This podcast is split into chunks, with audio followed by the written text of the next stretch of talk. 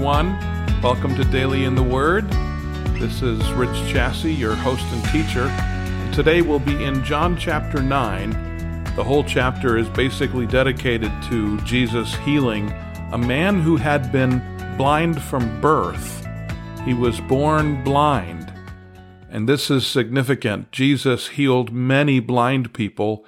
We see that more in the other three Gospels since John is focusing on just these seven signs.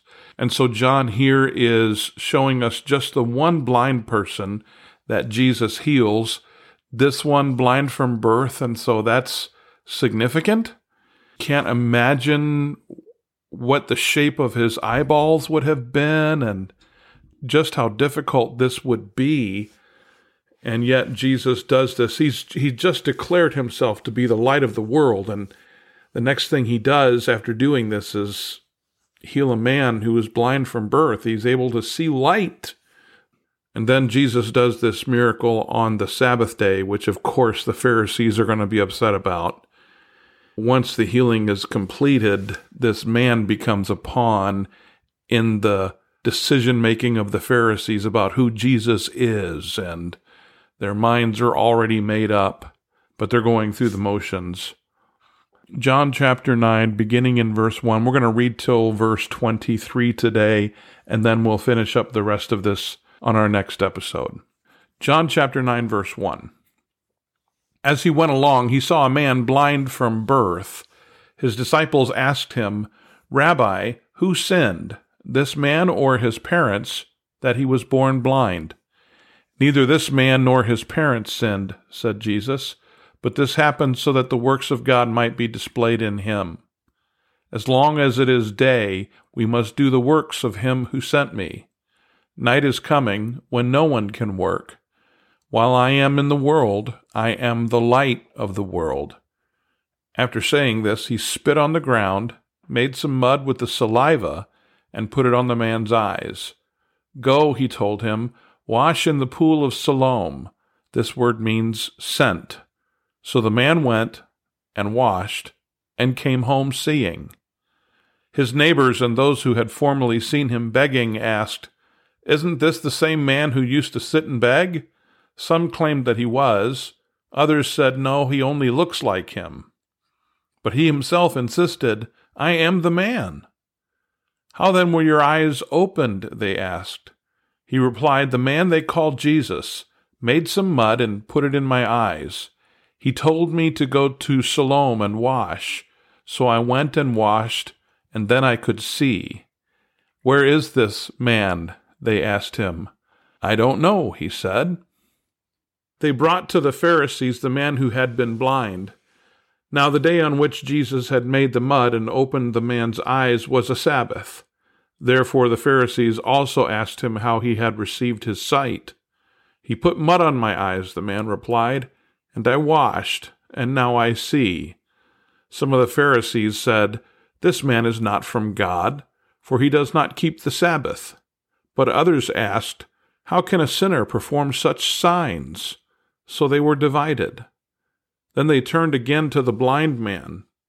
What have you to say about him? It was your eyes he opened. The man replied, He is a prophet. They still did not believe that he had been blind and had received his sight until they sent for the man's parents. Is this your son? They asked. Is this the one you say was born blind? How is it that now he can see? We know he is our son, the parents answered, and we know that he was born blind.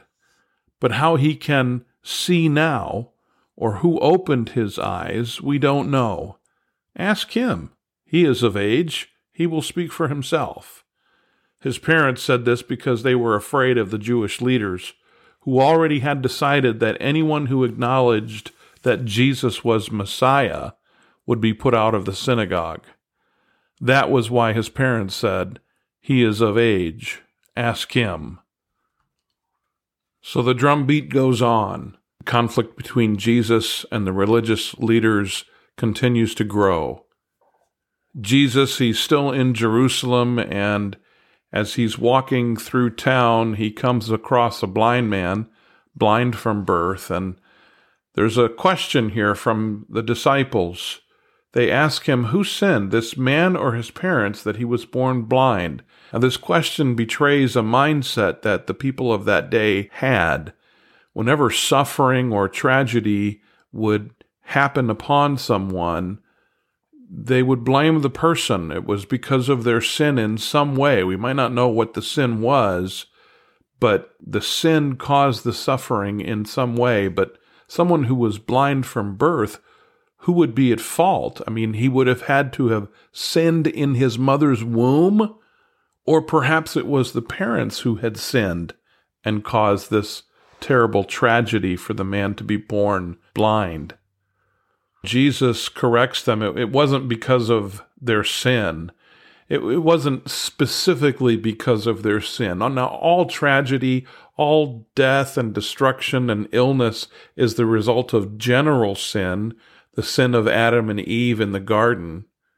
But that's not what the cause of this tragedy was, and nor can we say that today. We suffer today because all people suffer. And sometimes good things happen to bad people, and sometimes bad things happen to good people. We have to recognize, as Jesus said in Matthew 5, that the rain falls on the just and the unjust alike. We can't just automatically assume that because someone is suffering in some way, that it must be because of some sort of sin that they were involved in. And so Jesus talks about how they must be continuing to do the works of God while I am in the world. I am the light of the world. He, he wasn't going to be with them for much longer. And after saying these things, he does something unusual. He spits on the ground, making some mud with his saliva, and then he put that mixture on the man's eyes. And it's, it's gross. I don't know if the man understood what was happening. He couldn't see it. Certainly he could have heard. But do you just assume that because you hear the sound of someone spitting that they're taking that and putting it on my face? I don't know. So Jesus puts this mixture, this mud mixture on the man's eyes and tells him to go and wash in the pool of Siloam, which was outside, just outside the city gates.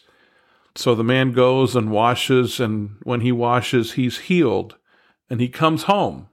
And his neighbors see him and, and they're like, Well, hey, there's we don't know his name, but hey, there. Let's call him Fred, shall we? There's Fred. Hey, what's going on? How is he able to see? Is this the same guy? Is this a look-alike? What's what's happening?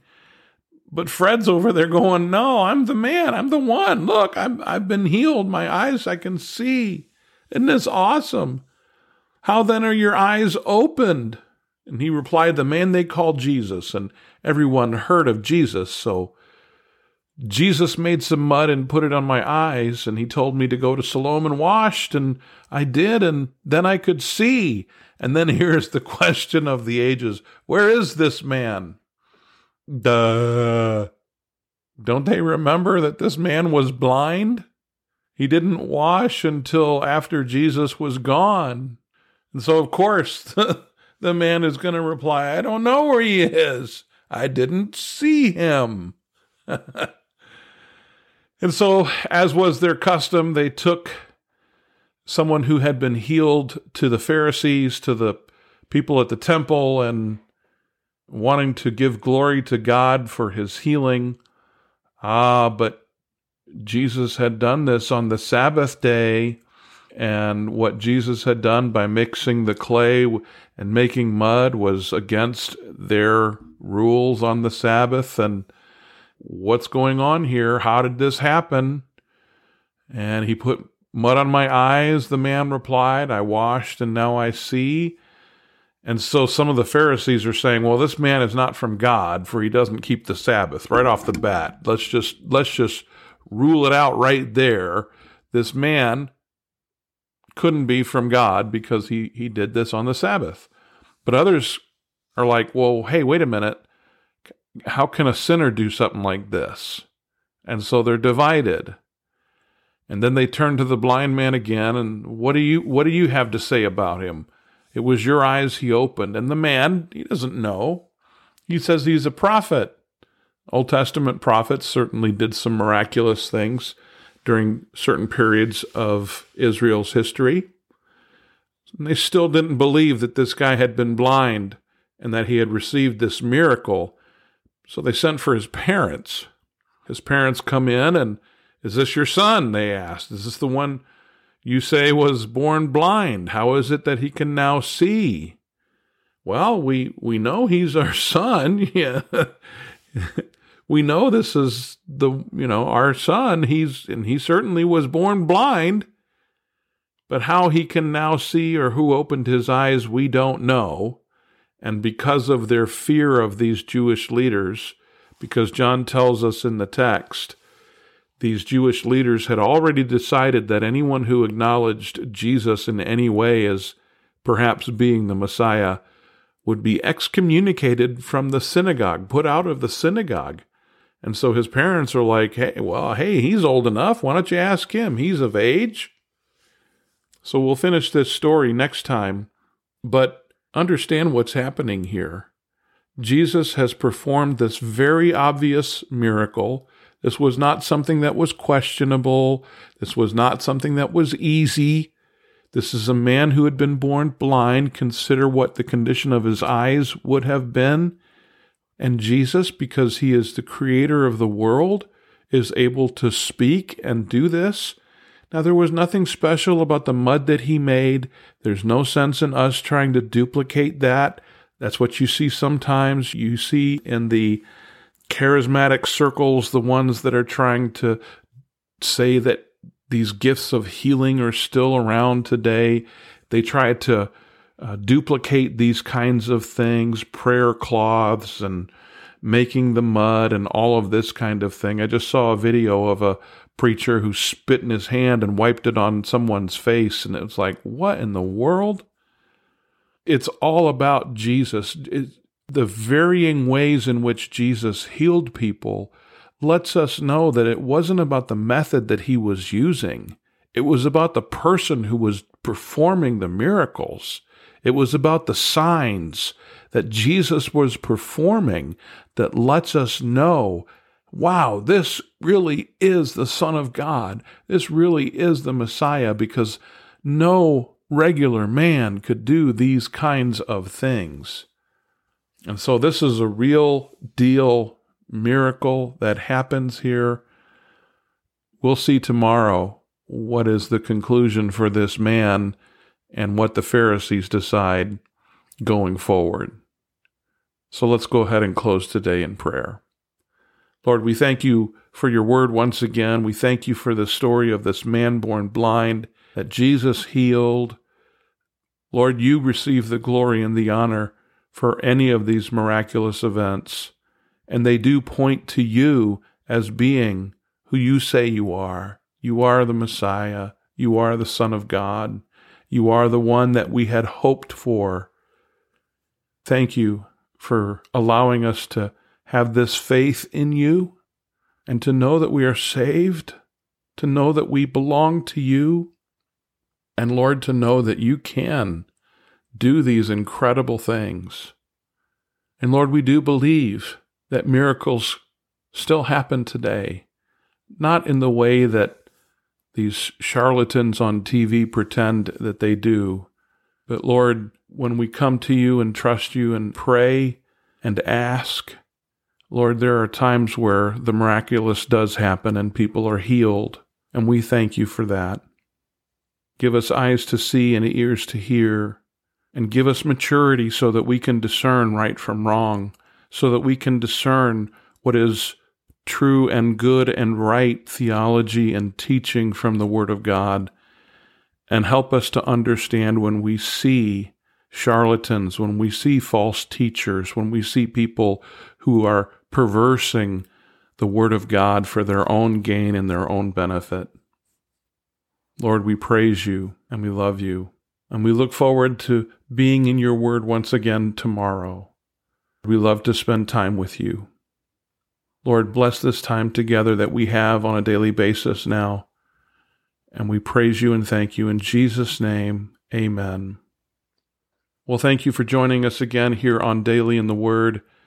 Love to have you share it with your family and friends.